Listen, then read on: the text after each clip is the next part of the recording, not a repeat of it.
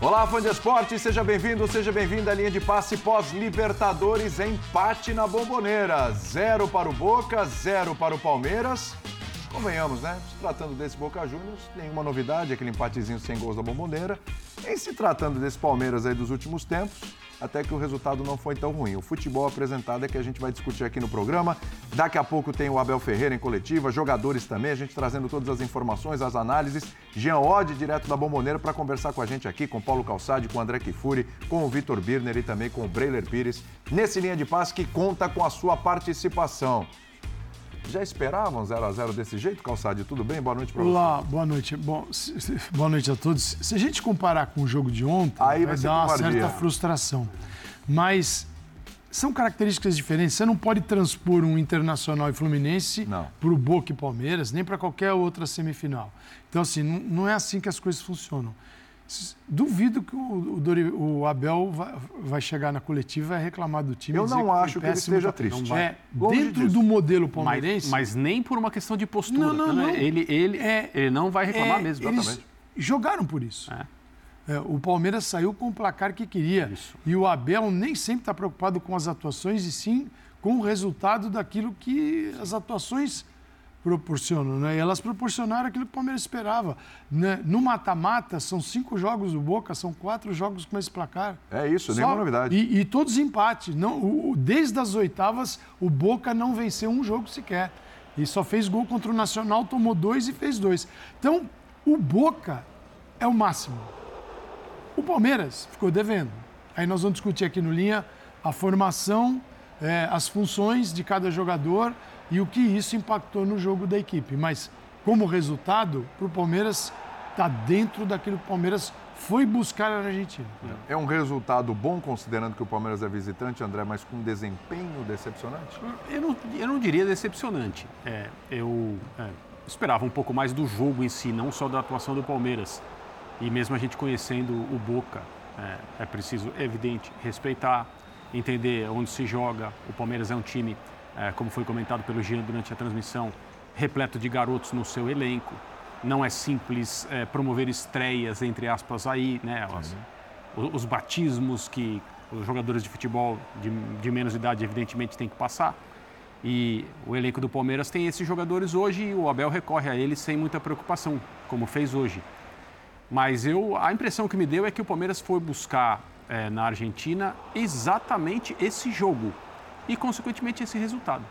Então, não acho que o Abel vá reclamar, eh, porque se a gente for eh, reduzir o jogo aos melhores momentos de fato, o Palmeiras teve chance para fazer um gol ou dois, não mais do que isso Sim.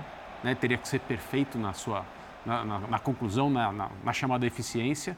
E o Boca teve as suas oportunidades também, porque afinal de contas a chance, eu creio, né, do Boca era hoje. Muito mais do que no Allianz na, na partida de volta. Mas eu acho, acho que o Palmeiras foi buscar exatamente o jogo que fez, mesmo que a gente possa dizer aqui, pelo que conhece do Palmeiras, que poderia apresentar mais. Ficou devendo, Vitor Birner? Boa noite. Tudo bem, William? Boa noite a você, André, professor Calçade, ao Breira, aos fãs e às fãs do esporte. Assim, eu sei que o Palmeiras joga muito mais que isso. Se o Palmeiras jogasse futebol, um bom jogo do Palmeiras, um B maiúsculo, o Palmeiras teria vencido. Está enfrentando uma camisa muito pesada, o jogo é enorme, está enfrentando um gigante do continente. E tudo isso, obviamente, dá uma cara diferente à partida. Se você pega essa equipe do Boca, jogadores, e coloca com a camisa de uma equipe pequena, eu acho que o Palmeiras vence o jogo. Então tem coisas ali que acabam entrando que pertencem ao futebol, que são diferentes e nunca se desrespeita um jogo contra o Boca Juniors. Acho que o Palmeiras teve respeito demais. Eu entendo a ideia do Abel e eu concordo com o André e com o professor Calçade sobre eh, a ideia. A ideia é não permitir que o Boca pressione e o Palmeiras conseguiu evitar. O estádio barulhento, mas nada tão especial. A gente ouvia a Doce cantando, mas via os setores centrais ali em silêncio, em grande parte do jogo. Só que esse Boca é um Boca que nas últimas 11 partidas de Libertadores em mata-mata eh, não ganhou nenhuma. E fez gol em uma. Tem 10 jogos dos últimos 11 e Boca não marcou gols, contando esse. Só marcou gols contra o Nacional nessa fase. Então qual é a boa notícia disso tudo? O Palmeiras é muito favorito para a decisão do, do jogo de volta. Até certeza. porque o Boca tem a camisa pesada para o jogo de volta. O Palmeiras tem a camisa, o time e, além da história tradicional do clube, a história recente de conquistar e de vencer esses jogos grandes dentro de casa. Verdade. Breiler, é, o Boca, para poder se classificar, ele vai precisar fazer gols no Allianz. Ou um gol no Allianz. Coisa que não está. Não, não necessariamente. 0x0. 0x0, é. Pode ir para os pênaltis e ter um bom goleiro, que pegou 10 de 19 pênaltis, é verdade.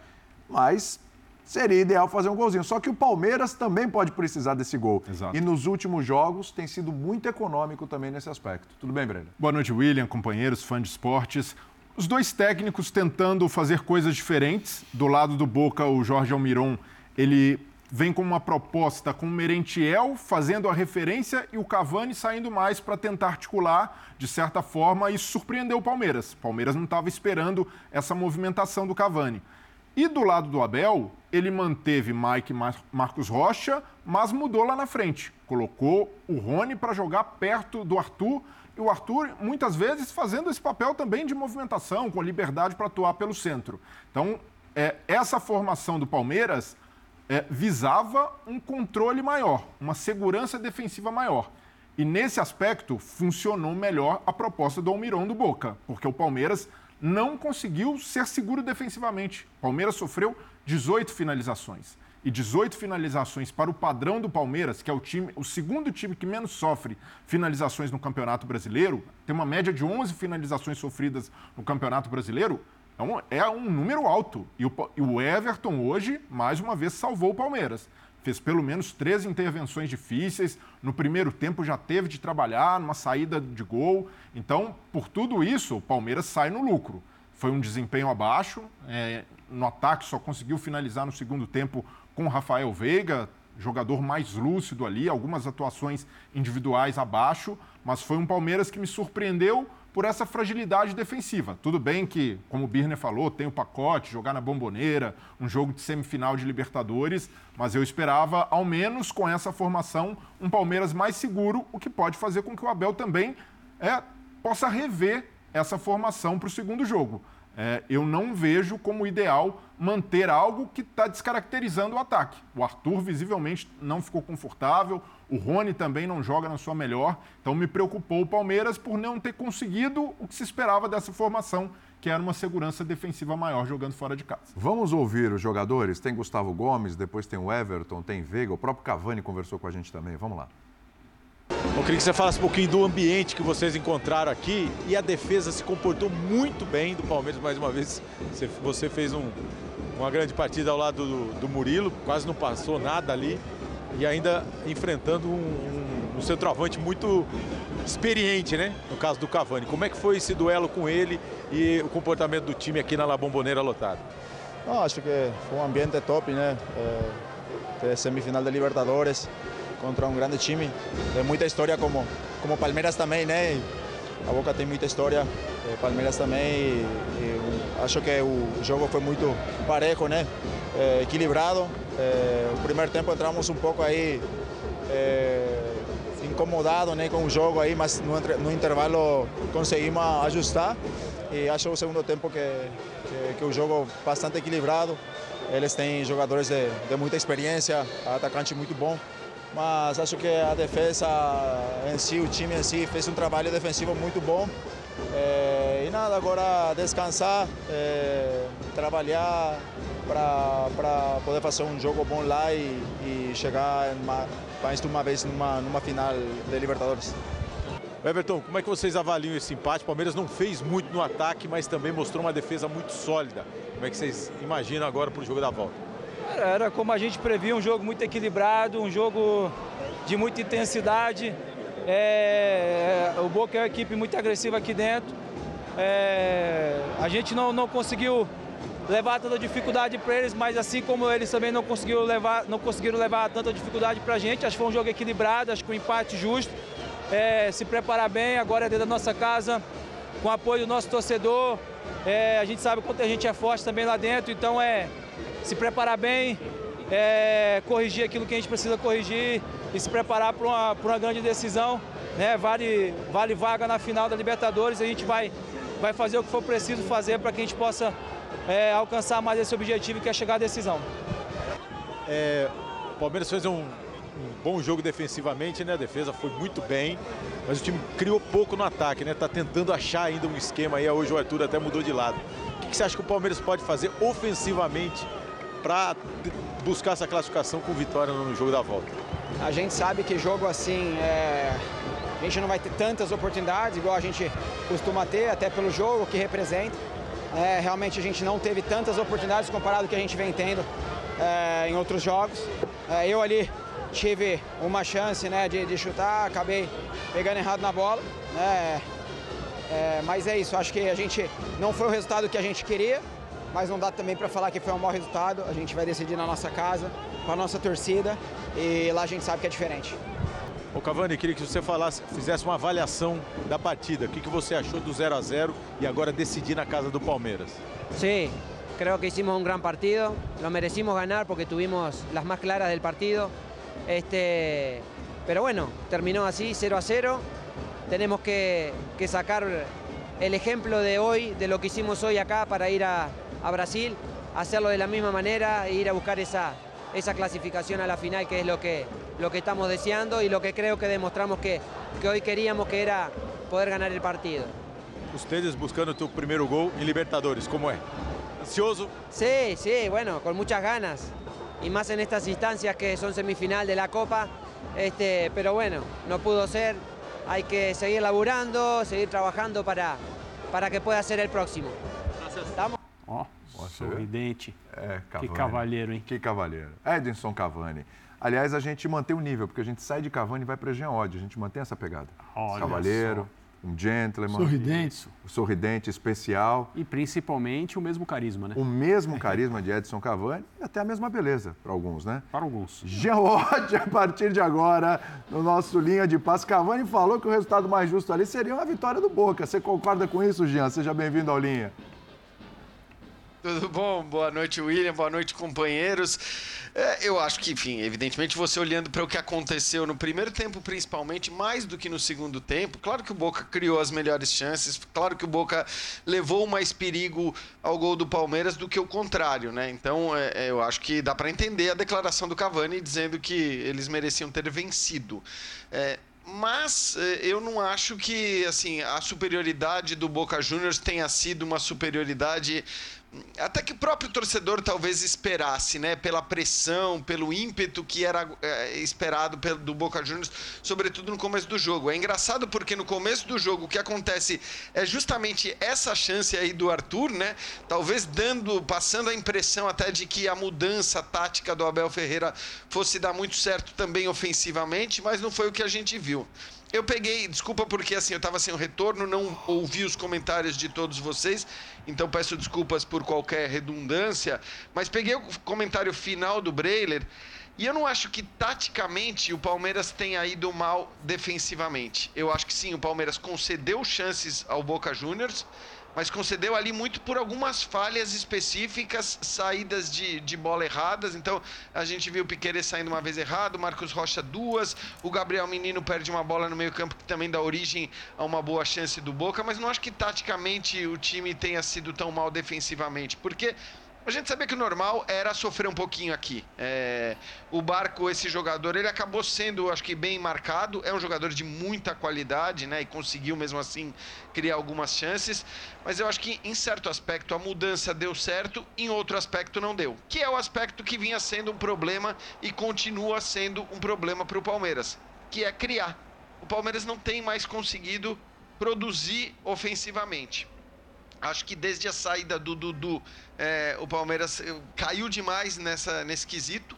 O Dudu era muito importante, porque mesmo que ele não tivesse no melhor momento dele, era um cara que atraía demais a marcação e o cara que numa jogada de repente faz a diferença, mesmo que não esteja na média jogando muito bem. E desde que ele saiu, o Palmeiras está com muita dificuldade para encontrar a solução ofensiva para essa equipe. Né? O Arthur pela esquerda não deu certo, o Arthur hoje é, formando uma dupla com, ao lado do Rony participou muito pouco do jogo, ambos participaram muito pouco do jogo, né? então hoje foi um jogo de mais ligação direta do que o Palmeiras Palmeiras costuma ter.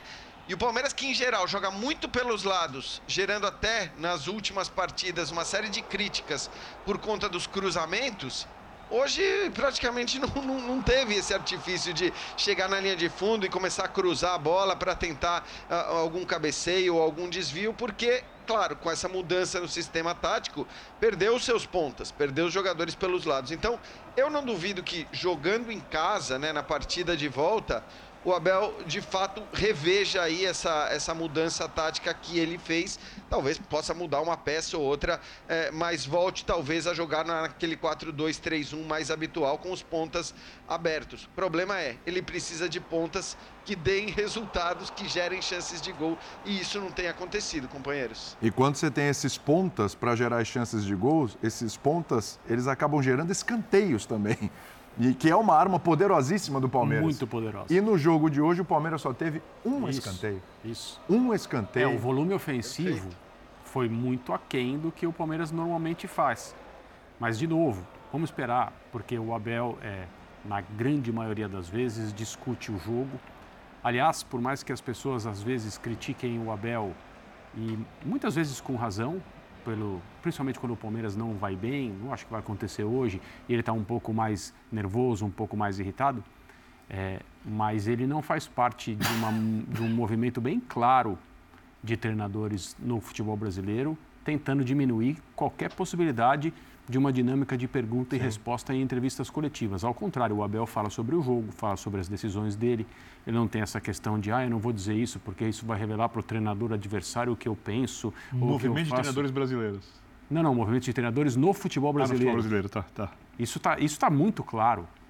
É, é, cada vez mais é difícil conversar em entrevistas coletivas com técnicos. Sim. E isso é uma situação é o ponto da entrevista coletiva.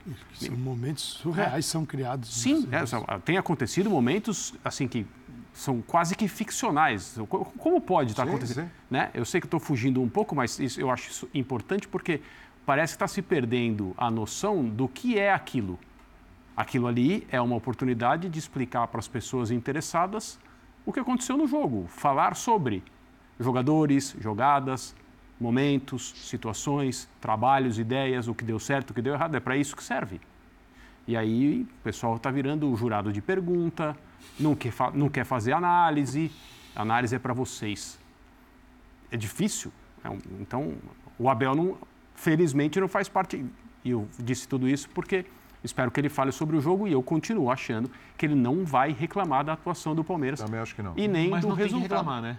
Não, não, não. Até se não ele, é óbvio que ele não achou ideal. É, mas ele queria ter ganhado, é porque ele é assim, e, é assim e, todo mundo quer ganhar, né? Sim. Mas o, a minha impressão hoje era que o, o controle que, de fato, como disse o Breiler, o Palmeiras não conseguiu exercer, é, era uma questão um, talvez secundária. O que o Abel queria era ter solidez.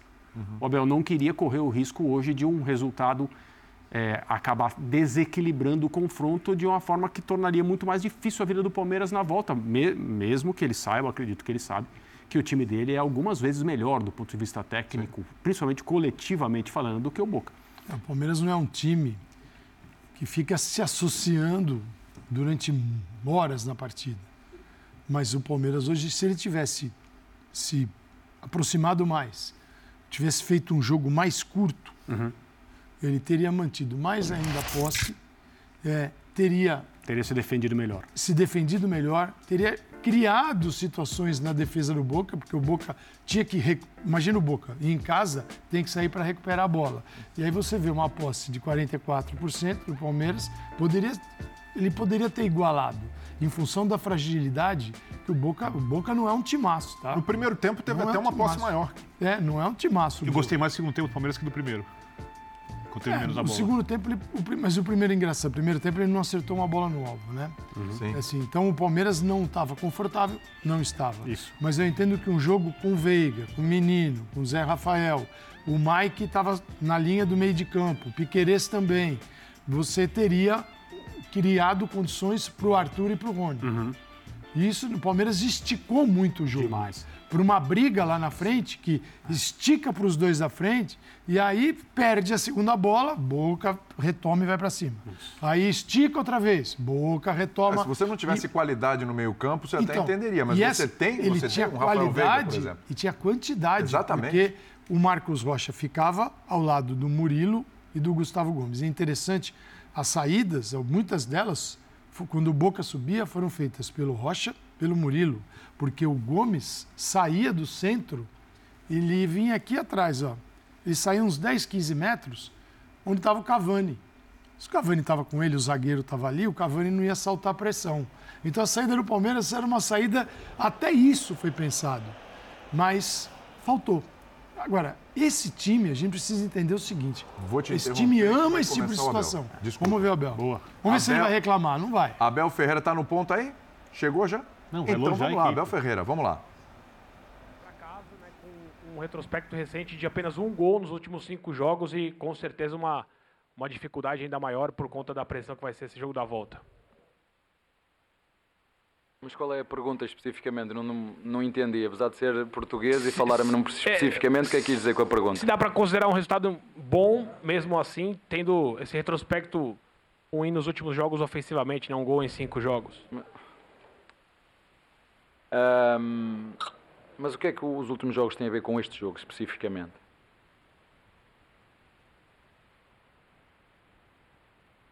Um, viemos jogar um, um estádio mítico, um estádio uh, com uma atmosfera espetacular, uma, uma grande energia. Estava, disse, disse isso aos jogadores quando, quando saiu o sorteio. Uh, queria muito vir aqui, desfrutar deste espetáculo, perceber como é que era e sentir este ambiente.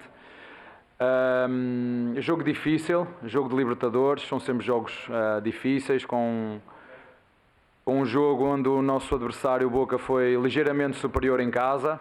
Um, teve uma, uma grande oportunidade na segunda parte em que o Everton fez uma grande defesa. Penso que nas, nas transições que tivemos podemos ter sido bem mais agressivos e no último terço poder, poder fazer, fazer golos, mas é, é acreditar agora em nossa casa.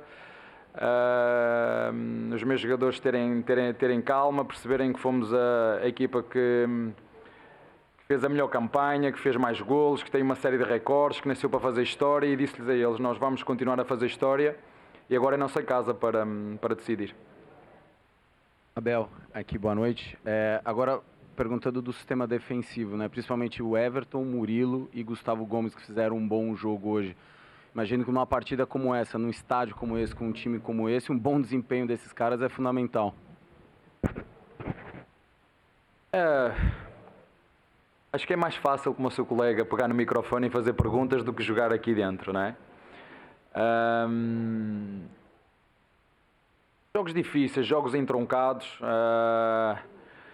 Um... Queríamos muito vir aqui ganhar o jogo, não deu. Empatamos o jogo, não é o resultado que nós queríamos.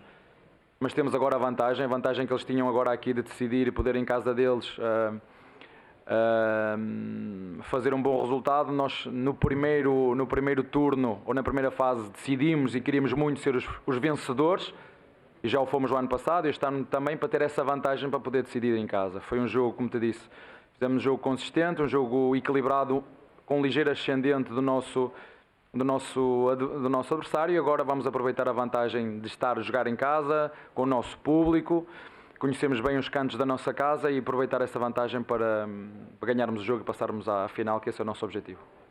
Abel, Regis, Tifose 14. Abel, queria que você falasse da decisão de inverter o posicionamento do, do Arthur e lá para a direita é, e o Veiga um pouco mais centralizado com o Rony pela esquerda. Por que dessa mudança dos últimos jogos para hoje? E por Olha, eu gostava de, ter, gostava de ter mais opções, infelizmente não, não temos. Um, Dudu lesionou-se, era um ponta que nos podia dar outra, outra largura, não temos. Temos que olhar para as soluções que temos e de uma coisa podem ter a certeza. Hoje aqui jogaram os melhores jogadores para defrontar o Boca. É só isso que, que tenho para, para, para vos dizer. Boa noite, Abel. Paulo Massini, é, uma das marcas do seu trabalho, é, de todo o elenco, é o, é o time equilibrado. E um time equilibrado faz as funções do jogo bem feita numa média boa. É, o jogo hoje mostrou um lado esquerdo bem, bem distante do, do resto do jogo, principalmente no, na fase ofensiva. É, você tem uma semana para ajustar isso. É, é, é difícil, sei. É, pode ser, é- que, se- pode ser que falar com o departamento médico aí, se o Dudu estiver pronto para a semana, pode ser que ele jogue. Então, mas dentro das opções que você tem, é, é possível pensar em alguma outra coisa? Qual? Você sabe qual, qual dá, pode dar ali, pode, pode me ajudar? Eu posso tentar, se Então ajude-me lá, ajude. É, talvez jogar com nesse modelo com Uhum. dois homens, o Rony e o Hendrick, Uhum. para ter um. E quem é que joga na esquerda? Então, aí teria uma adaptação. Seria o Rony mais pela esquerda.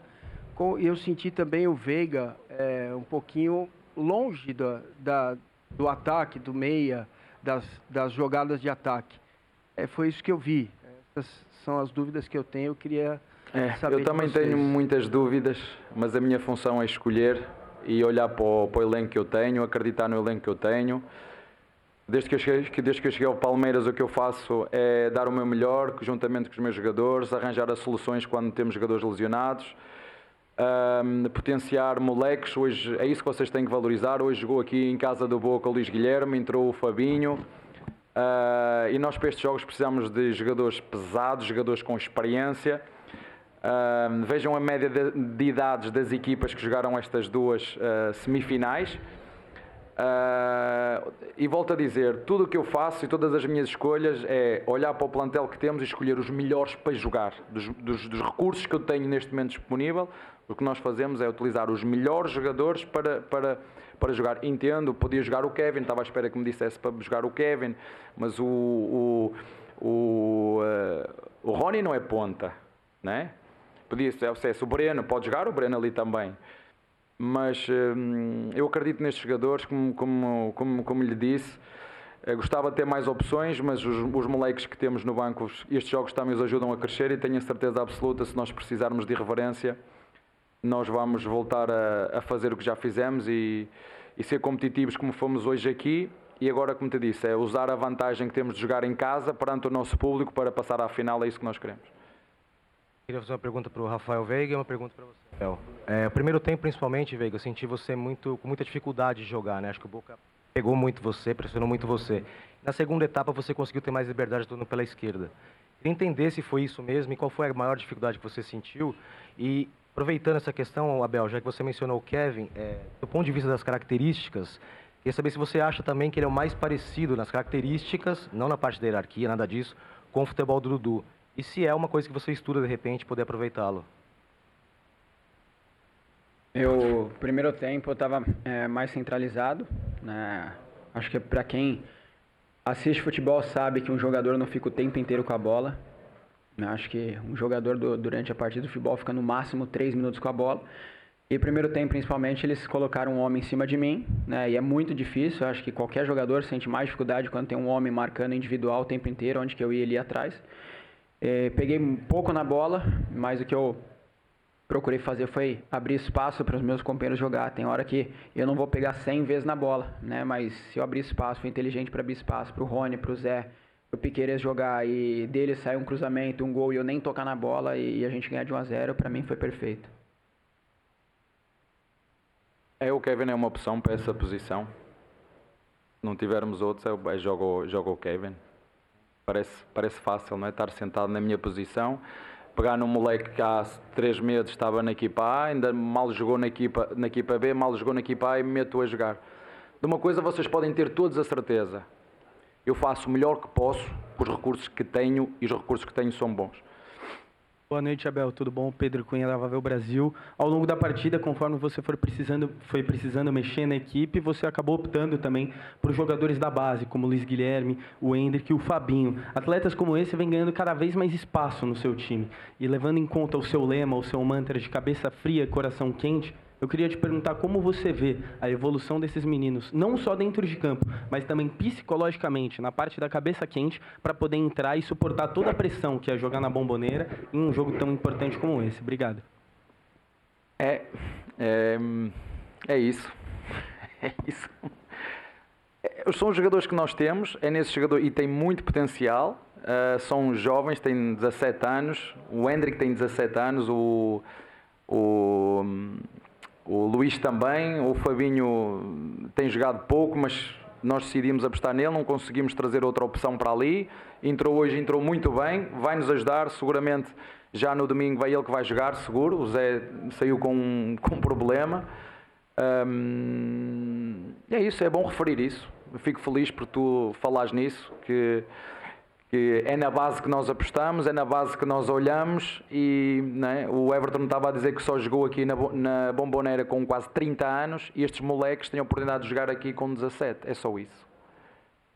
Abel, Rafael, buenas noches. Eh, Agustín Anderson para Bocanet. La pregunta es para ambos. Jugaron eh, frente a quizás la mejor hinchada del mundo. ¿Cómo se sintieron ustedes y si sienten que la hinchada les pesó en el transcurso del partido? La maior hincha de, del mundo é Palmeiras. Uh, mas gosto de, Eu queria muito vir aqui, queria sentir o ambiente. Um, eu disse aos jogadores se eu pudesse pagava para rogar este jogo, para jogar este jogo, mas o meu tempo já, já foi. Um, é uma energia muito boa, uh, o próprio estádio, né, da forma como ele é feito, né, parece que estão sempre aqui a falar no teu, no teu ouvido. Um, agora o, o, a equipa do, do Boca vai experimentar agora os nossos, né, no nosso estádio. Um, e esses sim, os dos Palmeiras são os melhores do mundo. Abel, boa noite. Veiga, boa noite. Primeiro para você, Abel, no seu livro, você constantemente, quando falava do jogo contra o São Paulo na Libertadores, citava que o Palmeiras nunca na sua história tinha eliminado o São Paulo na Copa Libertadores da América. O que fazer agora no Allianz Parque pro, no próximo livro ter o capítulo de na primeira vez o Palmeiras conseguiu eliminar o Boca Juniors? Para você, Veiga, com relação ao que você disse, né, que colocar um jogador para te marcar de forma individual. A gente percebeu também um estilo de arbitragem diferente, né? O Roldan, muitas vezes, o contato ele não via, o contato ele deixava. Como que vocês sentiram também dentro de campo esse jogo que ele deixou correr muitas vezes em alguns lances que foram faltas e não foram marcadas? Vou responder bem, bem rápido. A nossa história é aqui e agora. O que temos que fazer é uma coisa, fazer uma coisa muito simples, é ganhar o jogo. É só isso que temos que fazer. Né, em relação à arbitragem, realmente é um pouco diferente do Brasil. Eles deixam né, correr é, algumas, algumas, alguns lances que no Brasil é, eles param. Né? Mas é isso, acho que a gente tem que se adaptar, né, independente do jogo, da equipe. Né, e é isso, se, não dá para a gente ficar focando no árbitro, que a gente não controla ele, a gente tem que fazer aquilo, aquilo que a gente controla e o que a gente controla é dar o nosso melhor, é competir, é ir até o limite para a gente ganhar o jogo. Eh, Abel, ¿qué tal? Buenas noches. Mi, eh, nombre es Nicolás Tedeschini, de AM1010, eh, Fútbol Pasión Permanente. Eh, a pergunta é por, mais que nada, eh, se você tem confiança do resultado do placar, sobretudo em jogos, jogos fora de casa. Passou com a América, com a Vitória América, com Pereira, e agora com 0 a 0. Você tem 592 minutos sem receber gols desde, desde a fase de grupos. O que considera disso de time e sobre a actuação de Everton? Estás a ver, o, teu colega falou o contrário. Em vez de valorizar o positivo, preferiu valorizar que não fazemos golos há 5 jogos. Tu disseste que nós não sofremos golos há 500 e... certo. Olha, nós temos uh, uma equipa que, hum, muito equilibrada e que defende desde o nosso centroavante até o nosso goleiro. Um, e para tu ganhares competições deste nível tens que ser uma equipa consistente e boa defensivamente. Um, o Everton hoje fez um, um jogo bem equilibrado, fez uma defesa um, muito importante, se bem que eu acho que ele podia ter agarrado a bola antes. Acho que ele fez isso de propósito, deixou a bola passar para depois fazer uma grande defesa. Eu acho que ele já podia ter agarrado a bola antes no, no cruzamento. E, e, a nossa equipa coletivamente teve, teve bem defensivamente. Acho que saímos para contra-ataque. Tivemos, por exemplo, duas saídas dele. Um, uma delas que, que rematou, um, melhor das duas, as duas rematou, uma já dentro da área, mas foi jogo difícil. Sabia que ia ser um jogo difícil aqui. O Boca tem as, as mesmas aspirações que nós. Um, mas esperar agora em nossa casa. Jogamos em nossa casa, perante o nosso público, uh, conhecemos bem os cantos a nosso, no, do nosso. Do nosso um, do nosso campo e procurar desde o primeiro ao último segundo, uh, com maior dificuldade, com menos dificuldade, eh, nos 90 minutos, nos penaltis, onde for, uh, fazer tudo para, para estar na final, essa é a nossa intenção. Um, foi isso que nos propusemos desde o primeiro dia que começou esta Libertadores e, e, fizemos muito na primeira fase para poder, na segunda, decidir os jogos em casa. Na primeira fase fizemos tudo para ficar em primeiro e acho que é um, é um dos fatores que, por exemplo, a Liga dos Campeões podia aprender com o que se faz aqui na Libertadores, para depois não chegar aos, ao final dos jogos da primeira fase e algumas equipas facilitarem um bocadinho. Aqui tem essa vantagem de tu na segunda fase poderes poder decidir os teus jogos em casa e não em sorteio. Eu acho que isso é muito, muito bom. Um, e por isso nós agora temos essa vantagem de poder decidir em nossa casa o jogo. Tudo bem, Abel? Felipe Facincani, revista Placar. Tudo bem, Veiga? Boa noite para você. Abel, quando se fala, justamente eu sei que você talvez não tenha compreendido muito bem a pergunta de melhorar o ataque e valorizar mais a defesa. Eu acho que, assim como você pensa, o futebol é um grande equilíbrio.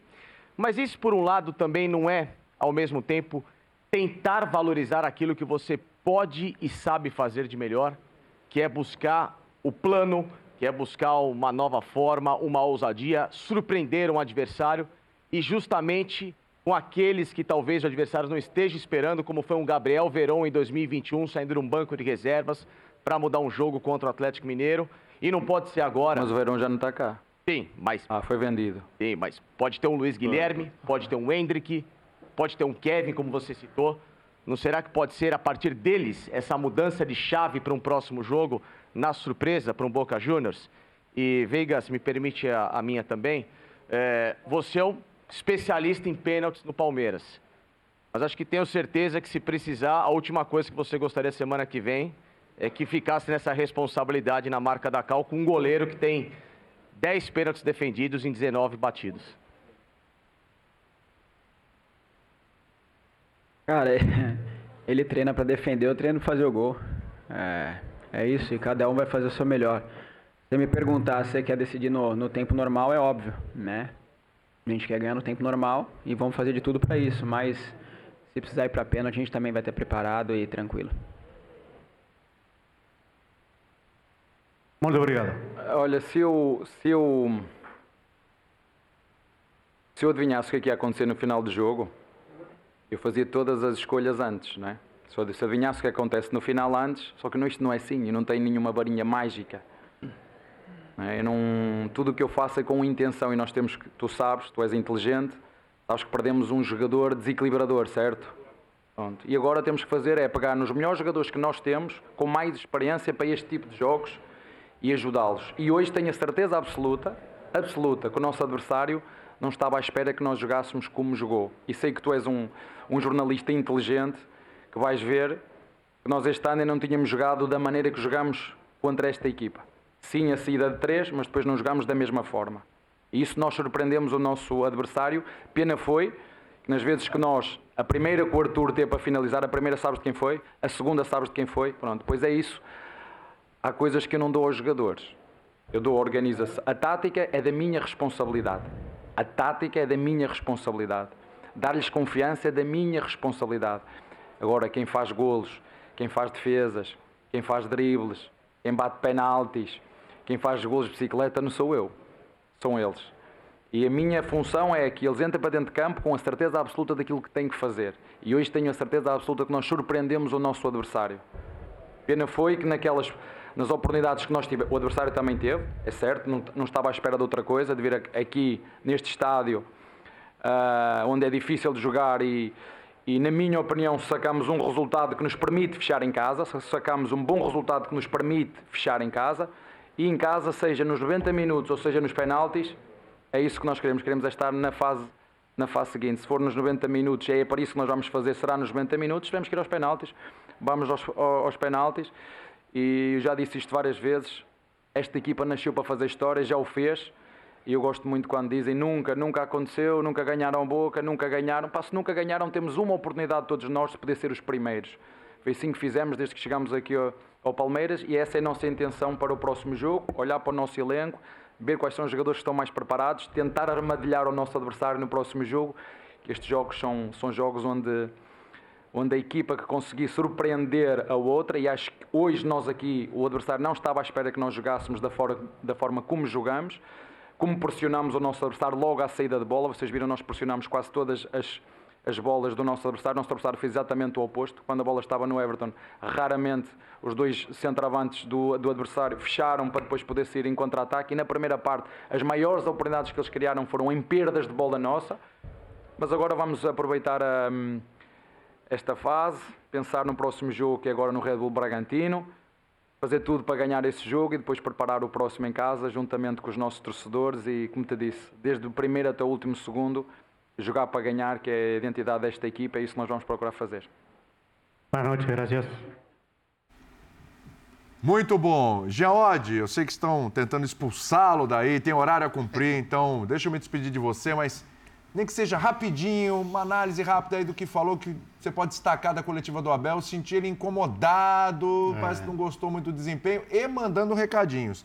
E essa coisa, né? Eu faço o melhor que eu posso com os recursos que tenho. Ele falou essa frase umas três, quatro vezes hoje. É isso, William. Bom, primeiro uma nota rápida, acho que sobre o comportamento do Abel de maneira geral. É, eu sou muito fã do trabalho dele, acho incrível o que ele vem fazendo em todos os aspectos, né? Tático, psicológico, a gestão do grupo e tudo mais. O trabalho dele é irrepreensível praticamente no Palmeiras. É, mas é uma pena que ele esteja tão impaciente e tão irritado para responder perguntas que são uh, perguntas coerentes sobre futebol, sobre o rendimento melhor numa fase da equipe, pior numa outra fase, enfim, é uma pena, porque sempre foi muito bom ouvir o Abel também, mas ele anda muito irritado, ele anda muito impaciente, isso está muito claro e ficou muito claro de novo na entrevista de hoje, depois de um resultado que eu acho que é até bom para o Palmeiras, sinceramente. Acho que o que chama mais atenção aí olhando para o futebol, e eu concordo com essa última resposta, quando ele diz justamente que as chances oferecidas ao Boca são chances uh, oferecidas a partir de erros individuais, erros de passe, não problemas táticos. Mas o problema tático ofensivo existe. E aí, talvez não seja um problema tático, como ele mesmo falou. Eu só achei engraçado que demorou muito para o Abel verbalizar essa falta de jogadores que ele tem. Vamos falar a verdade, é isso, porque eu não estou dizendo que Luiz Guilherme, que Hendrick, que John John, que Kevin não sejam bons jogadores. São todos ótimos jogadores com um futuro enorme pela frente. Mas são, como eu disse na transmissão, adolescentes. E você tem que colocar adolescentes num jogo contra o Boca Juniors na Bomboneira. E acho que o Zinho e o Paulo que estão aqui comigo chamaram a atenção. Era uma loucura o que a gente sentia aqui nesse estádio nos minutos iniciais. Óbvio que não é fácil você tomar a decisão de colocar os garotos, de colocar esses adolescentes em campo num contexto como esse. Então, eu, eu acho que assim, é, era, era claro e era evidente que o Palmeiras teria algum problema, é, tendo um banco, nesse aspecto, pelo menos de experiência, tão pobre para uma reta final de Campeonato Brasileiro e uma reta final de Libertadores brigando pelos dois títulos. O Abel não vinha falando isso, o que eu achei Curioso é que hoje, talvez pela impaciência enorme que ele demonstrou também em relação às perguntas, hoje ele, ele verbalizou também essa irritação em relação às alternativas ou à falta de alternativas que ele tem, a ponto de falar duas ou três vezes: me recuperem o Dudu, tragam o Dudu de volta que eu consigo criar mais. É basicamente. Boa noite. É, de, de fato, acho que eu vou ter que ir, mas é, um abraço Uma aí e, e, bom programa para vocês. Bom vinho aí para você, porque se o Zinho tá aí, eu sei que tem vinho, né? Então, bom vinho para vocês é aí, Zinho, Paulo né? Andrade, Zinho, isso aí não vai faltar, né? Um abraço, Jean. Um bom retorno. Valeu, não perca um o voo. Acho é, que o Abel te decepcionou. Sim, né? eu estou mais decepcionado é, com, a, com a entrevista do Abel do que com a atuação do Palmeiras e com o jogo em si eu imaginava que o Abel estaria disposto hoje, porque afinal de contas, empatar fora de casa, jogo de ida da semifinal da Libertadores, na Bomboneira, nesse estádio mítico, para usar as palavras dele, é a primeira vez dele lá, né? Sim. Ele mesmo falou que pagaria para estar lá. Esse tipo de coisa que a gente acha interessante ele dizer.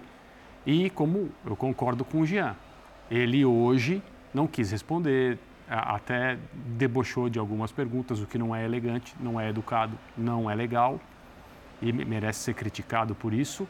Porém, é, a gente pode apontar um motivo, né?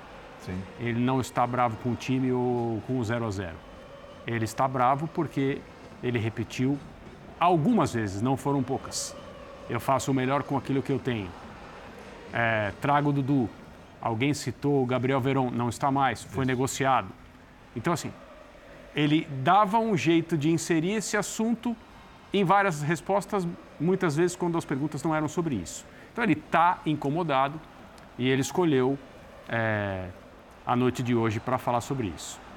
Ao menos ele nos ofereceu essa situação, essa, essa posição. Sim, eu, eu acho só uma coisa, Bernardo, para passar para você. Assim, a, a, primeira pergunta, a pergunta que abre a coletiva, desculpa, não, não ouvi o nome do repórter. Foi normalíssima. Normalíssima, porque ele pergunta sobre a escassez de gols. Isso. Uma das primeiras coisas que eu falei com o Breiler aqui no programa. A escassez de gols do time do Palmeiras. Aí ele pergunta, mas o que, que esse jogo tem a ver com os outros? Ok, os adversários são diferentes, as competições são diferentes, as situações são diferentes, uma hora é em casa, outra hora é fora. Só que há algo que une tudo isso o Palmeiras não o fazer ataque. gols. Sim. Se o Palmeiras insistentemente não faz gols ou faz poucos gols, temos um problema ali. Ou é a é. criação, ou é o ataque, isso precisa ser avaliado. É. Eu acho que é absolutamente não, natural uma pergunta dessa. Não dá para dizer que após o Dulce se machucar, ele não tentou diversas coisas diferentes para o time ser produtivo com a bola. O suficiente para chegar num jogo como esse e conseguir criar mais chances de gol. A gente já viu Arthur... Diver, diversas coisas, geralmente com os mesmos jogadores.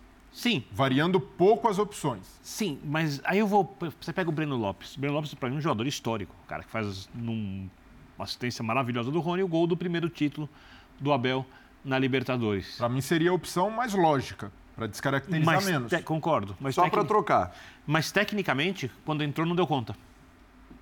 Não deu conta. O Breno Lopes fez um único gol do Palmeiras depois da lesão Mas do perdeu Dudu. gols na cara contra o Corinthians. Não, erra o passe. Concordo. Aí tem, tem um jogo tem, todo tem a ser jogado. Tem suas limitações. Além dessa várias. questão mítica. Várias, várias limitações. Perfeito. Mas, mas, ninguém vai jogar no nível do Dudu. Aí ele já tentou mas, jogar. Mas descaracteriza menos a fase ofensiva do Palmeiras.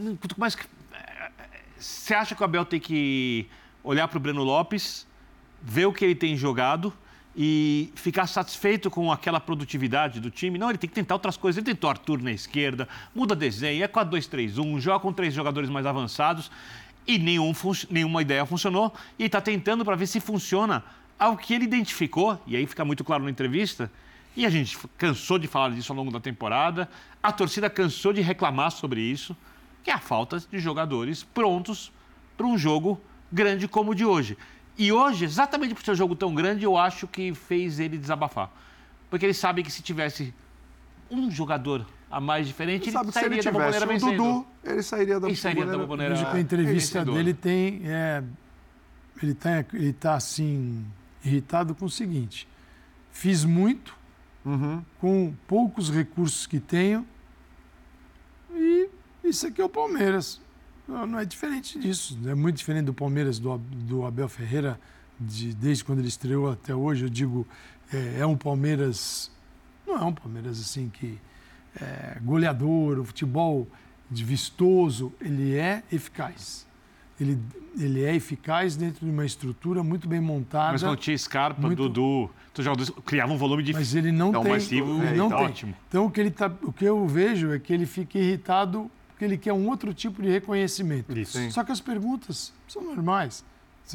Isso é verdade, não, não é uma pro. Quando há, existe uma estatística que é uma projeção do talvez, do quem sabe no futuro, eu concordo. Quando é algo que é fato porque ocorreu, não tem nenhum mal perguntar. Uhum. Ah, mas não perguntou, também está tantos jogos sem tomar gol. É que eu não acho que as perguntas faz, diminuem o reconhecimento que ele tem como técnico. Mas, mas, mas isso somos nós achando, Bruno. Ele está pé da vida. Ele está irritado, pé da vida, porque ele tem que botar um menino de 17 anos, ele está na semifinal de Libertadores, é. ele deixou para trás equipes muito mais fortes. Por exemplo, o, o River Plate, que está fora, tem muito mais recursos. Não foi o Abel que tirou o River Plate, mas o River Plate foi retirado pelo Inter. Sim. O Inter, quando mexe, uhum. o Inter ele é mais é, equilibrado nas mexidas, nas possibilidades, homogêneo. O Flamengo, o Flamengo então, que foi comprar fora, é um desperdício total. Eu só estou dando um exemplo. Sabe, sabe, e, o próprio ele, Fluminense também tem. E, e, ele é um e ele tem que usar meninos. Então, na hora que ele vai para a coletiva, ele pensa: eu não estou aqui defendendo o Abel, justificando a irritação. Eu acho que ele deveria responder na boa. Hum. Falar: olha, eu discordo. Eu estou aqui também tantos jogos sem tomar gol. Num jogo como esse é importante levar para casa um 0 a 0 e lá vai ser diferente. Ele poderia responder assim, Sadio. mas ele se irrita, acho chato. Eu me lembro de uma entrevista dele, ele falou isso algumas vezes, mas teve uma que ele foi muito claro quando ele disse que muitas vezes, que ele sabe muito bem o que fala nas entrevistas e ele às vezes cria situações para que outras situações não sejam é, não ganhem corpo na entrevista. Ele cria uma cortina de fumaça. Hoje ele disse o seguinte: entraram em campo os melhores jogadores para enfrentar o Boca Juniors. E ele também disse: o time taticamente não foi mal.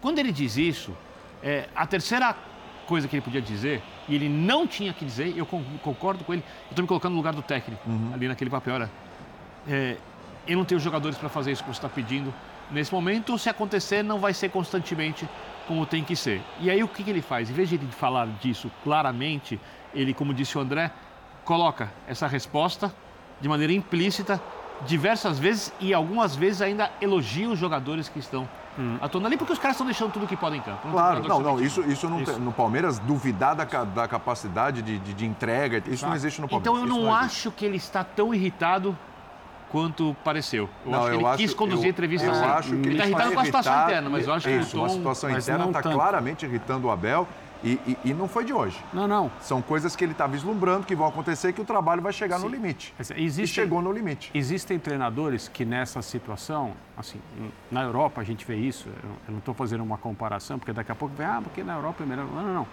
Tô- existem técnicos, é, quando estão envolvidos em meses jogando demais, como aqui no Brasil, né? Porque lá quando se joga como no Brasil é se nota, né? Na Inglaterra acontece isso em determinadas épocas, tem muito jogo porque tem muita competição. Agora está acontecendo isso. Tem técnicos que preferem falar, "Hum, eu não vou lamentar os que eu não tenho, eu vou valorizar os que eu tenho. Essa frase ela é assim, é, é quase uma uma configuração, é repetida também várias vezes.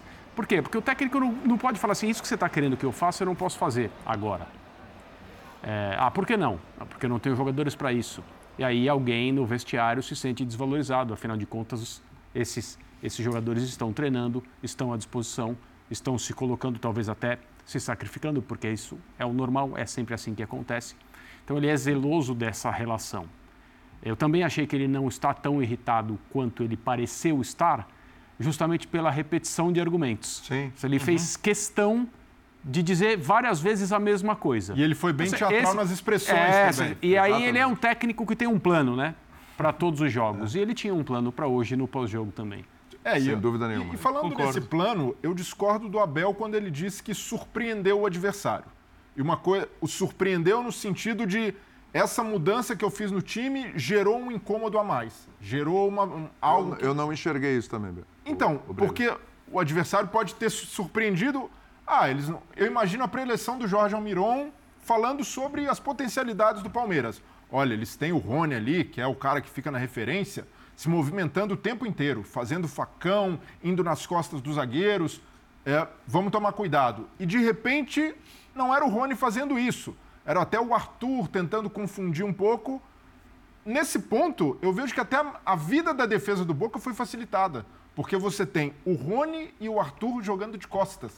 Jogando próximos e sem conseguir esse espaço. É, o Jean falou durante a transmissão que a bola tinha que passar mais pelo pé do Veiga, que obviamente faria a bola chegar mais redonda. Você ter ligação direta para dois jogadores de baixa estatura, e até são jogadores que têm impulsão, que disputam pelo alto, mas não conseguem ter essa imposição física, o jogo vai ficar direto e, de certa forma, picado. Vai ficar muito de segunda bola. E nesse ponto, essa formação, essa mexida no ataque, por mais que eu entenda, porque ele pensou, pô, não está funcionando o Arthur do lado esquerdo, preciso fazer algo. Vou jogar mais para o lado direito, ele centralizando em alguns momentos. É legítima a mudança, mas não fez com que o Boca tivesse incômodo defensivo. Pelo contrário, eu, ve, o- eu entendo que no jogo de hoje, a segurança do- defensiva do Palmeiras se garantiu muito nos pilares defensivos, que são Zé Rafael fazendo esse trabalho no meio-campo de contenção, muito pela dupla de zaga, Murilo e Gomes, que são monstros. Eu achei o Gomes muito mais estável que o Murilo. O Murilo teve um outro lance ali Mas, que. mas- mas ainda assim ganhou a maioria dos duelos. Sim. Então, é, os dois ali, pelo entrosamento que tem, passam uma segurança mais por isso, e não necessariamente pelo encaixe de marcação. O encaixe de marcação sofreu.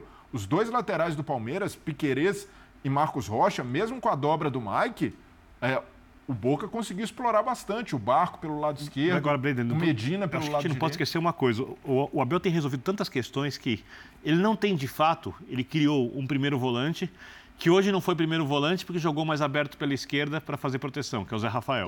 Porque ele já não tinha o jogador quando perdeu o Danilo. Ele perde o Dudu, não tem um atacante pelo lado do campo. Se ele quiser usar o Rony aberto na direita, o Rony virou definitivamente o centroavante com ele. Mas se ele quiser fazer isso, ele também não tem no elenco um pronto, porque o Flaco Lopes, desde que chegou, não dá conta do recado. Quer dizer, as coisas vão se acumulando, se acumulando, se acumulando, se acumulando, se acumulando, e as pessoas olham, porque o Abel arrumou soluções várias vezes para situações difíceis, e é isso como, que- se ele tivesse arrumar arrumado sempre uma outra É- é- solução. é mais ou um menos limite. assim, ah, o Abel resolve, Tem um limite. né? É isso Aí, que o deixa Abel ele louco. resolve, o Abel já É resolveu isso. aqui, ele vai resolver Tem aqui. deixa ele louco, porque no fundo ele está 100% pensando o seguinte: eu, eu vejo o Abel tentando entendê-lo por meio das coletivas, de várias. Montei um sistema maravilhoso, que deu certo, saí daqui com empate, vou levar a decisão para casa e lá vou ganhar, vou fazer a diferença. E mesmo se ele tem mais chance de classificar a final Porque do que de é não ir, seguinte, muito mais. A gente tem uma Mas é pergunta para a gente. É responder no Palmeiras. Vários times têm um jogador no banco, um, só vou ficar com um, pode ser mais, só um. Tem um jogador no banco que você discute se ele não deveria ser titular. Quem é esse jogador no Palmeiras? Não tem. Não existe. Não existe. Então, Não o existe, banco do Palmeiras existe. é frágil. Qual é o banco, o jogador do banco que você disse? Hoje, hoje. Esse, hoje. Esse que deveria, esse cara deveria, ou ele está no mesmo nível, ou ele deveria ser titular. Esperava deveria se fosse o Hendrick. No começo da temporada, Mas aí não é com a empolgação. Não é culpa do Abel. Sim. Aí é mais empolgação. Entendeu? Você- Você vai para outros times, você olha e fala, pô, por que não aquele? Por que não o Gabigol? Por que está no banco o Gabigol? Está jogando o Pedro? Por que não os dois juntos? Porque, pô, tem- são vários jogadores. Nesse caso, ele não tem. Ele não existe. Tem o Breno Lopes. Tem o Hendrick, que não está num, num momento legal. O Fabinho também ainda não é esse jogador. Entrou- todos eles entraram hoje. Luiz Guilherme É e o. Richard Rios. Exatamente. Não tem esse jogador. Tem. Então, o que eu vejo, é- essa irritação, é um cara reivindicando o reconhecimento que é levar o time até semifinal da Libertadores, Uhum. com grande chance de estar na final, tendo essas condições. Só, só um detalhe, até em cima do que o Bernardo falou, que eu concordo 200%. Assim, é, comportamento do Abel à parte na coletiva, né? Porque também a gente não vai passar o pano nisso, realmente foi indelicado, está nervoso, está tenso e foi explodir com um repórter, com outro, com outro, com perguntas absolutamente pertinentes. Então isso aí está errado. Mas entendendo o que você falou, Birner, assim, se a gente, você falou, o, o- o Zé Rafael, né? Que, que ele teve que inve- inventar, o reinventar o Zé Rafael, colocar de primeiro volante. E hoje jogou pela esquerda. Aí você tem a história do, do, ah, do Mike e do, Rocha. do Marcos Marcos Rocha. Rocha. Né? Também Sim. uma invenção dele. Desde que chegou o Palmeiras, jogou com dois zagueiros, já tentou três É zagueiros. que essa última fez- não é tão ilógica assim. O Zé Rafael de primeiro é Não, sim. realmente uma coisa. Sim, mas, mas você vê quantas variações, desde que ele chegou no Palmeiras, ele foi aplicando. Primeiro que ele chega no Palmeiras e, num primeiro momento, ele é campeão da Libertadores, da Copa do Brasil, mas era um time que não estava pronto ainda. Ele vai moldando. Se a gente falar de novo, a gente falou mil vezes do resgate de jogadores que estavam numa barca que todo mundo queria ver fora do Palmeiras. Ele resgata todo mundo. O Rony, de referência no O Rony não era referência no ataque. Ele passa a ser referência no ataque, por mérito dele também. com o Abel. Então a gente já falou aqui de Zé Rafael, a gente já falou de Rony, a gente já falou de Marcos Rocha com o Mike. É, o ano passado ele tinha um jogador que era o, o- o Gustavo Scarpa. Gustavo Scarpa, se não tinha o, o Rafael Veiga, ele podia fazer a função. Mas o Gustavo Scarpa, ele também podia fazer a função pelo lado. Né? Ele tinha versatilidade. Porque o Abel adaptou. Entendeu? Vale lembrar. O Abel, ele tentou, Ele já tinha ele jogado tentou assim antes, desenvolver antes polivalência em Ele já vários jogou assim jogadores. no Flu. Ele tentou desenvolver polivalência em vários jogadores, para exercer mais de uma O, função. o- o Zé Rafael, chegou- quando chegou ao Palmeiras, Ele era o do Rafael Veiga para frente. É isso aí. Era Exatamente. Era para jogar nessa função lá na frente. Exatamente. E hoje Ele ele, não é sabia marcar. vo- hoje ele é primeiro volante. Aí No ele- No ano que vem vai ser zagueiro. E, e só um detalhe, e, e só, e só- e só um detalhe, né? uma coisa que o Bertozzi mandou pra gente do Opta João. É. O Palmeiras hoje quebrou um recorde, foi a primeira equipe da história a não ser vazada em cinco jogos fora de casa seguidos em uma mesma edição de Libertadores. Jogos contra o Barcelona de Guayaquil, Cerro Porteño, Atlético, Deportivo Pereira e Boca Juniors. Sim, exato. Com tudo isso que a gente está falando. Com tudo isso que a gente está falando. E O assim, torcedor fala assim, boa, final é fora de casa, que bom. E se você, e Se se chegar, você né? olhar da chegada do Abel até hoje, quais reforços pesados assim o Abel recebeu? A única crítica que você pode fazer, por exemplo, Ah, o Arthur é um bom reforço, claro. gastou Richard Rios 50 parece que milhões de reais do Flaco Lopes. Tudo bem. Eu até acho que bem. vai jogar mais, eu achava que jogaria mais. E o Abel provavelmente acreditou nisso quando gastou esse dinheiro. Aí você pode fazer uma crítica, mas eu também não espero que nenhum técnico, nem o Guardiola, nem o Klopp, nem o acerte em tudo. Exatamente. Tem se erros. é que o Flaco Lopes não vai se Mas tornar se, algum mas se jogador. você pegar tudo isso, existe. e aí, e aí pela primeira vez que ele perdeu jogadores, mas perdeu jogadores que. Uma coisa meio que planejada. Sai o Bigode, sai o Felipe Melo, sai o Jailson, aí sai Navarro, aí sai- coisas planejadas. Até o, o próprio Verão que ele citou era uma coisa planejada. Nenhum, nenhum dos que saíram com o aval dele tá voando. Exato. O Patrick, que foi o Botafogo, tá, Tá lesionado. contusão. Enfim. E aí, pela primeira vez de um ano para o outro, ele perde duas peças realmente fundamentais. Isso. Jogadores sem reposição. O Danilo e o Scarpa. Sem reposição, porque Ele não teve essa reposição. Ele recebeu o Arthur, o importante Arthur, jogador foi, e tal. o Arthur mas- foi escolhido. O Arthur foi escolhido. escolhido. Foi escolhido. E aí, a- a- ele vai ficando sem opções no banco. A gente acabou de falar de um banco frágil, frágil, que ficou mais frágil ainda, porque alguns jogadores saíram. E chega um dado momento que não dá para fazer mágica, gente. Cê- cê- a, não- a- não a adianta pergunta cobrar é, chegou não a um limite? Chegou a um limite? Sim, não, É, ele chegou. que vai melhorar. Ele, Abel, chegou. Certamente. Porque, porque a atuação dele na coletiva hoje foi bastante clara. Hum. Ele chegou. E é, é claro, né? A gente não tem essas informações. Alguma coisa que ele disse hoje ele já não disse internamente, talvez já tenha dito Ah, milhões certeza. de vezes. Deve ter dito, certeza. Né? E, e jogadores não chegam. Ele é capaz de desenvolvê-los, assim. Mas é aquela a frase dele: eu faço o melhor que eu posso com aquilo que eu tenho disponível. É quase que um Hoje, pouco que eu tenho, né? é, quase isso. Ele, né? Hoje entrou um jogador de 17 anos no estádio mítico, contra uma camisa mítica. Ah, o time não é mais aquele? Não é, mas bobeia Todo na bomboneira para você ver o que acontece. Todo mundo quer estar ali. É claro. Mas assim, eu não. Eu, eu acho que é uma situação clara do Palmeiras, mas ao mesmo tempo você tem que reconhecer a torcida quer mais, mais, mais, mais jogador. Sempre é legal isso. Quem quer menos jogador? Não conheço uma torcida que vá nessa linha. E é preciso, mas é preciso reconhecer que nessas condições o Palmeiras está na semifinal do Sim, Libertadores, sim, claro. em vantagem. O Palmeiras tem uma Libertadores de 2020, 2021, está disputando agora em 2023, pode ir à final. Se Boca pode, pode ganhar, ir para os pênaltis, tá, pode, mas se o Palmeiras pudesse assinar um empate antes de jogar, falar assim, vai ser um 0 a 0 Fala, não é ruim, não. Então, assim, ele não está dentro do panorama do que é o Abel, na, na armação de suas equipes e também das estratégias, porque uma coisa é armar um time, outra coisa é olhar para o jogo e para um confronto de mata-mata, de ida e volta, estrategicamente. Como eu me comporto no primeiro jogo, que tipo de resultado eu posso trazer, eh, posso trazer o empate, sim. Posso trazer a vitória, mas a derrota melhor não. né? E ele segue. Então, assim, não existe esse panorama na tragédia no Palmeiras. Gente, não existe. Eu não estou cobrando. Eu acho que as, as perguntas devem ser feitas. E ele deu as respostas que ele tinha há muito tempo. Ele tinha. Ele estava com a bandeirinha branca, ele estava quietinho. Não está mais reclamando disso que reclamou hoje. Sim. Hoje ele voltou a reclamar. Por alguma coisa ali, além daquilo que nós estamos vendo, que é a dificuldade de pegar um banco e botar para jogar, alguma coisa ali aconteceu.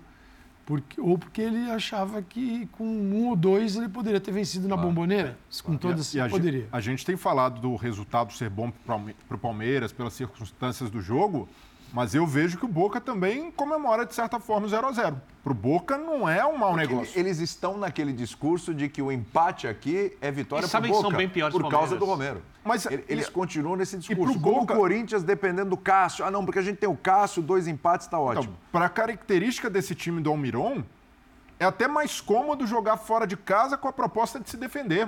Em casa, na bomboneira, o time tem a obrigação de ter uma iniciativa, de pressionar. E não é muito a identidade desse time. A identidade do time é linhas muito próximas, se fechar, esperar o adversário resistir. Tem jogadores muito físicos para isso. Então, o Boca, aqui em São Paulo, ele tende a fazer um jogo muito lúcido também.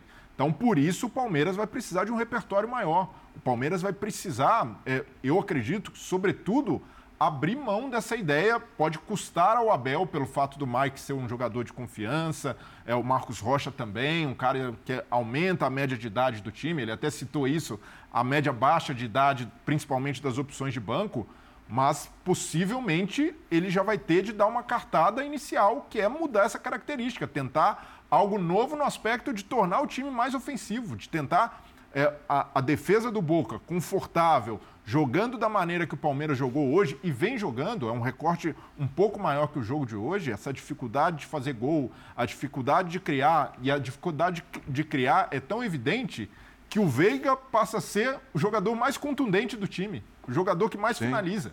Então, e não é porque o, o Veiga tem participado pouco desse momento da criação. Então, como o Palmeiras é, se torna mais ofensivo? Essa é a cobrança e eu vejo que ela tem sido feita num tom muito justo, não de crucificar o Abel pelas escolhas que tem feito, mas de ter, até de uma aflição do torcedor palmeirense, depois da lesão do Dudu, de não enxergar um time como era antes, muito contundente e que criava Ele perdeu o, o Dudu. Então, o que, que ele poderia fazer? É, Arthur, Rony, Breno John Lopes. John.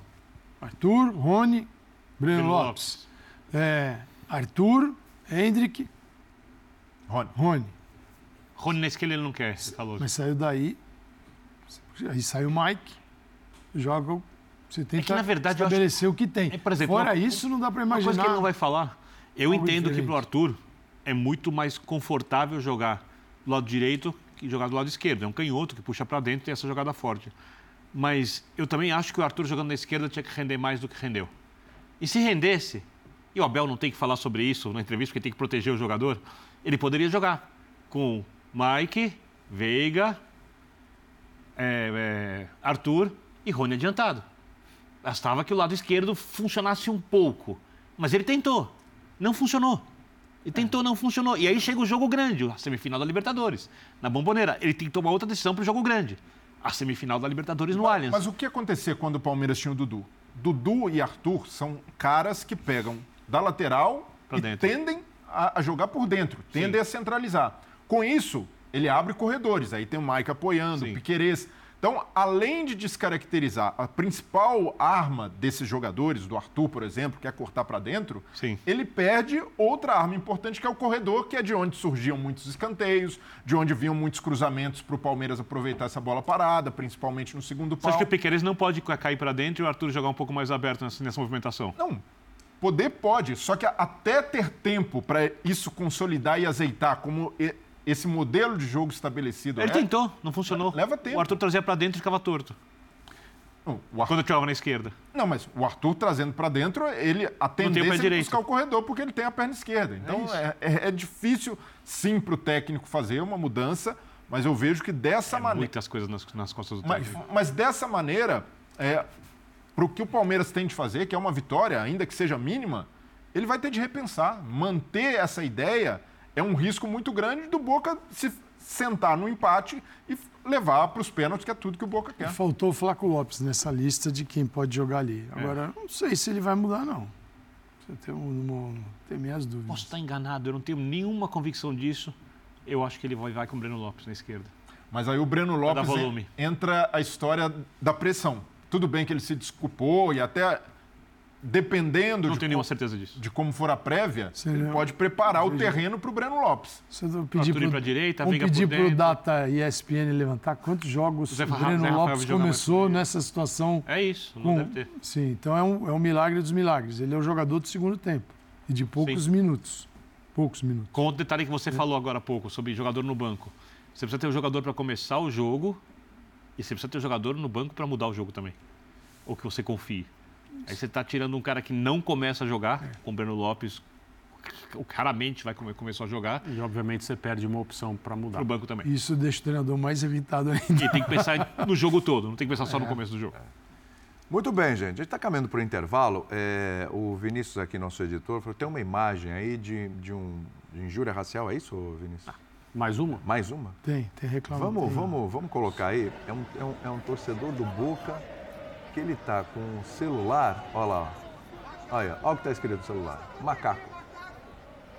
Ele ainda fez questão de colocar de uma forma que para não ter dúvida, né? brasileiros. Para não ter dúvida. Tá lá, Sim. colocou em português, português bem claro. Que né? geralmente a gente tem o dilema da leitura labial. Não tem. Não, não, não. Ele, isso produziu provas contra ele. É, exatamente. Ele olhou e falou é. assim: ah, a pessoa sempre fica nessa coisa da leitura labial, se foi ou não foi. Vou ser bem claro, vou escrever, inclusive, aqui no celular, em português, inclusive, para não ter dúvida. vamos lá, macaco. E, e, em direção à torcida do Palmeiras, é isso? Ali? Sim, era, era, era torcedores palmeirenses que estavam na parte superior. É, é isso aí. Mais um caso de racismo. Esse aí basta recolher e pronto, né? Ele mesmo. Há alguma dúvida? Ao cometer a, a, a injúria, ele já confessou. Exatamente. Né? É. Porque não deixou nenhuma dúvida a respeito da intenção e o que ele estava fazendo. Só não será recolhido aí, porque essa preocupação hoje é de A contagem neuronal em poucos é, países, né? é muito baixa, né? A contagem? A contagem. É... Dá para dá é encontrar é alguma coisa? Não, é insuficiente. É insuficiente. Vamos fazer o um intervalo, Vini? Vamos nessa? Intervalinho e a gente volta daqui a pouco aí para falar de dois fatos do dia também. Mano, confirmado pelo Corinthians, amanhã inclusive coletiva de apresentação às duas da tarde. E Sampaoli oficialmente, oficialmente, não é mais treinador do Flamengo. Vamos falar sobre isso daqui a pouquinho.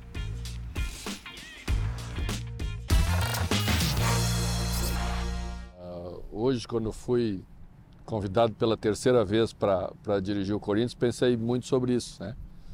É, é, sinal de que alguma coisa muito boa foi construída entre a gente e é, e é isso que me orgulha para trás de poder olhar e ver que a gente deixou algo no clube e, e, e conseguiu construir essa relação de confiança capaz de, de levar o clube a te convidar pela terceira vez para dirigir a equipe. Então, isso, isso para gente que que vive no, no, mundo profissional é algo mesmo muito diferenciado.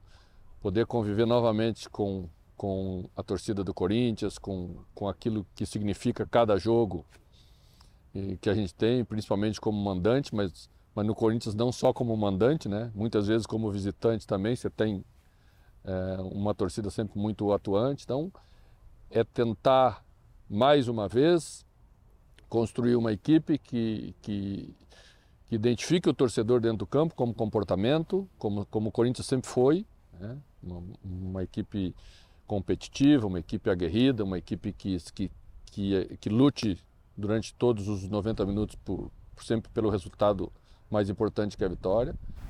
É, falar o resultado mais importante que é a vitória. Na emergência, na urgência que é o futebol brasileiro, a pergunta que eu faço para vocês é a seguinte: com o Mano Menezes, as chances de chegar à final da Sul-Americana aumentam? Isso aí, é tão difícil responder isso, né? André, é, é, você concorda que elas não diminuem?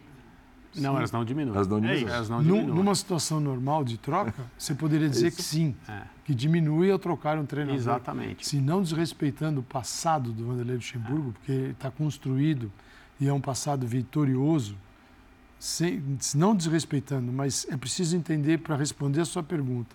Se o mano pegar um quadro, os botões magnéticos, ele já consegue posicionar o time muito melhor do que o time vinha jogando. E o time precisa na, defender direito. Na terça-feira, sim, vendo o jogo do lado ali, na beira do campo, a aflição é, de algum assustador. jogador, a aflição, jogador, imagina jogadores grandes, você está falando de jogadores num, quem era o menino? Moscardo? Até Exatamente. esse está aflito. Mas Não, Gil, os veteranos, Fagner, tinha... eles aflitos, é. porque é um, é um caos. Você viu quantas é um vezes caos. eles fazem assim? É um caos. Passa, chega é um caos. alguém, o que, que é eu um faço caos. agora? Que... Pelas, pelas ideias de sair para caçar jogador Nossa. longe, fica o um buraco nas costas, aí um vem, cobre aqui, descobre ali, aquilo é uma bagunça, é. isso não vai ter mais.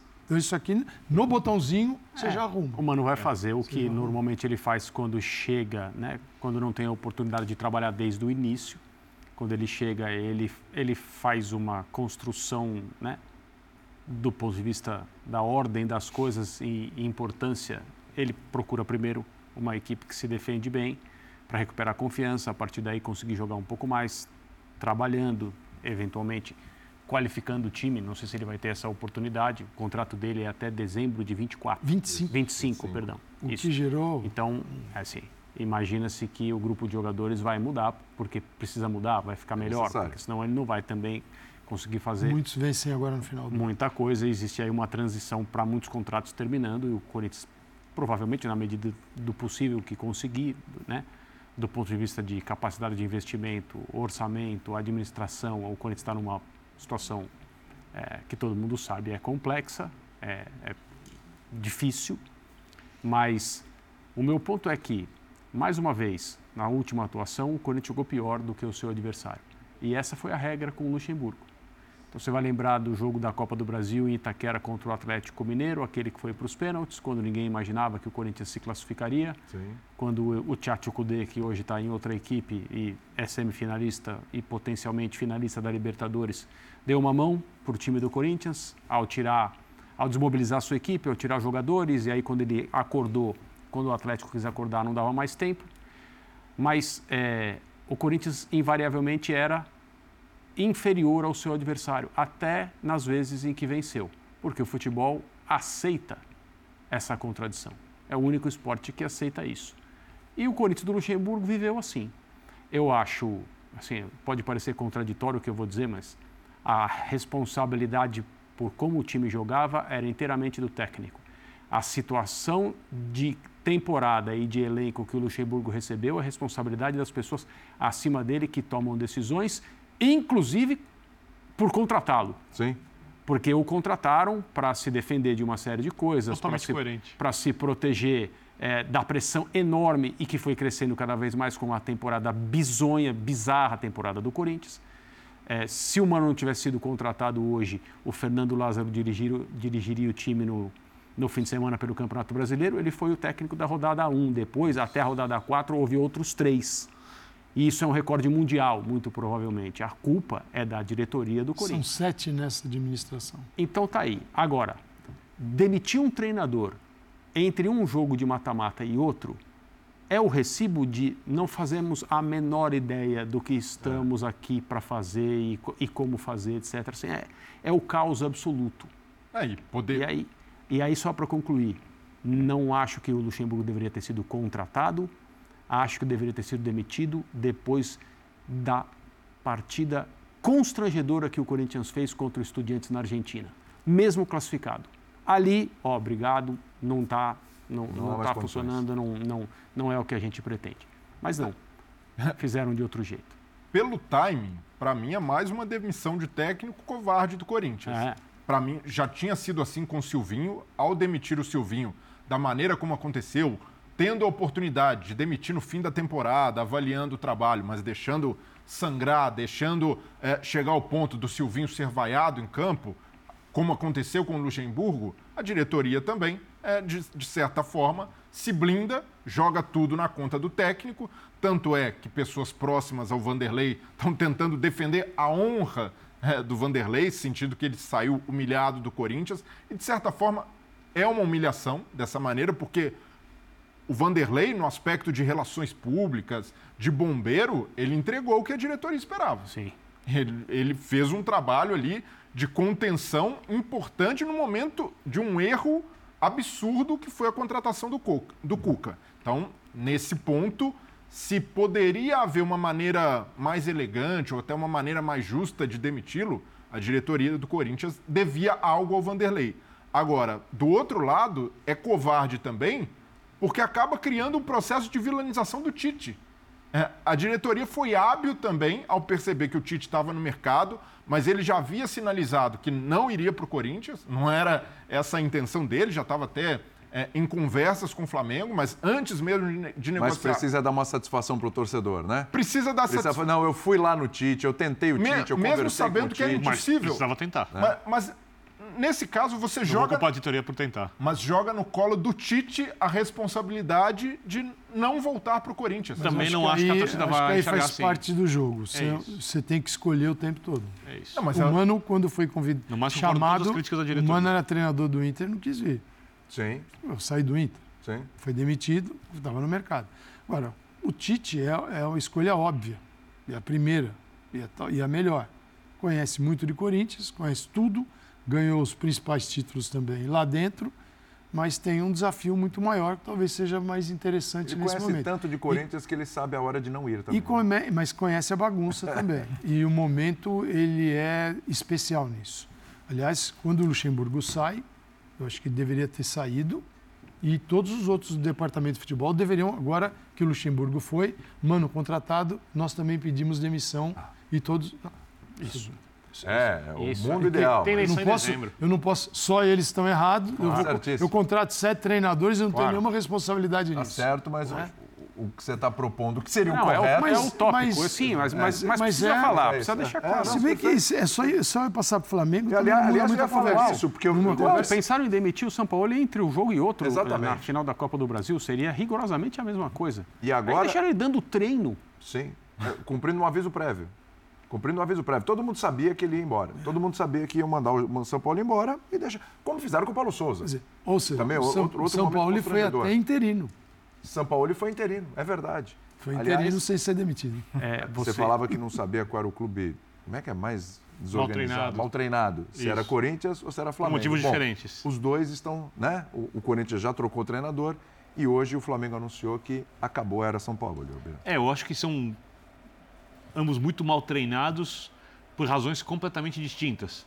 O Corinthians porque o Luxemburgo, e como disse Calçade, história extremamente rica, vencedor, é, passou a ser um cara que, por negar coisas do jogo atual, ele entende ainda muito de jogadores, porque ele conhece futebol profundamente, mas não entende mais do jogo que se joga hoje como entendia em outro tempo. E ele não é um treinador capaz de fazer o que é necessário agora para o Corinthians jogar. No Flamengo, o Sampaoli, que tem jogadores de nível muito alto e que entende o que é necessário no jogo de hoje, e os métodos de treino, etc., não entendia como lidar com pessoas, que é uma coisa que o Luxemburgo soube fazer muito bem. Tanto que eu não espero que a chegada do Mano gere um impacto no ambiente, no que diz respeito à melhoria. De... Não, os jogadores vão se sentir mais tranquilos quando eles entenderem o que eles têm que fazer em campo. Isso talvez gere um ambiente melhor durante os jogos, não fora dos jogos, porque a gente sabe que os jogadores gostavam do Vanderlei Luxemburgo, pessoalmente.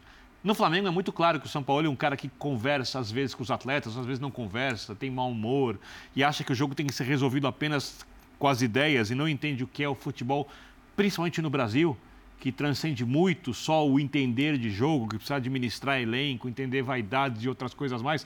Num clube que politicamente ferve o tempo inteiro e onde outros treinadores bons também não conseguiram realizar seu trabalho porque não conseguiam gerenciar fora de campo. E o único que conseguiu gerenciar fora de campo não conseguiu fazer taticamente o que era necessário, que foi o Dorival, que conseguiu os resultados. O São Paulo desprezou essa questão externa e no final das contas, como outros treinadores, acabou ali, o time acabou sendo um arremedo de jogadores, não formava uma equipe. Às vezes, quando formava uma equipe, era uma equipe coletivamente, no máximo, mediana, pobre, perto do que o Flamengo pode oferecer. E com o Tite, eu acho que, se ele realmente for contratado, Pois é. tem dois pontos fundamentais. Um, ele precisa ter mais autonomia que o Marcos Braz para tomar decisões. Não A política terá. do- a Primeiro vamos ver se vai ser contratado, depois a gente discute isso. Ele precisa ter mais autonomia que o Marcos Braz, precisa ter mais autonomia que qualquer diretor para poder fazer o trabalho Vamos que é entrar de necessário. novo na conversa. E segundo, seria o ideal e o que não vai e acontecer. nessa autonomia, ele precisa ter também, obviamente, o direito de reformular o elenco como acha necessário. São dois departamentos de futebol onde o treinador é tudo. E é preciso ter mais direção.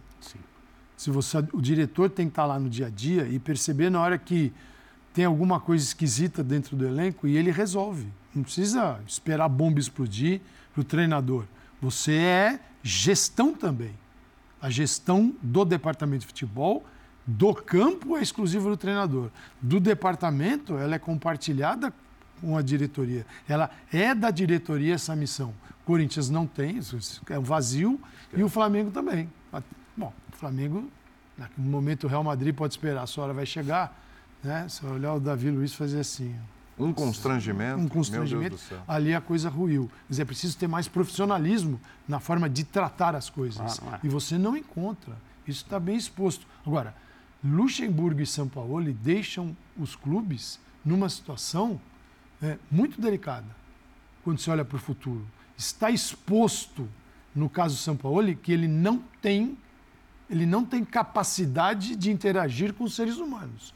Para um treinador de futebol, isso ficou escancarado no Flamengo, porque precisava de muito. O que o Dorival fez, trans- nesse ponto, transbordava.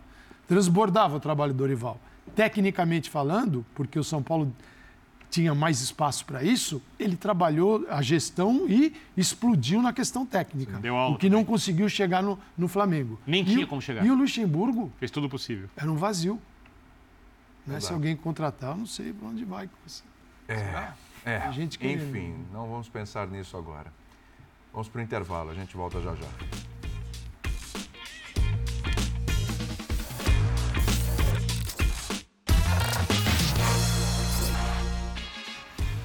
Muito bem, ponto final no nosso linha de passe depois dessa semana de Libertadores, de Sul-Americana. Semana que vem Aí, tem a mais. próxima é igual. É isso aí, semana que vem não tem pode mais. esquecer disso Mas jamais. antes disso, sábado, pós-majestoso. Temos linha, claro. É, teremos linha de passe. Que o Majestoso ganhou outro, outro.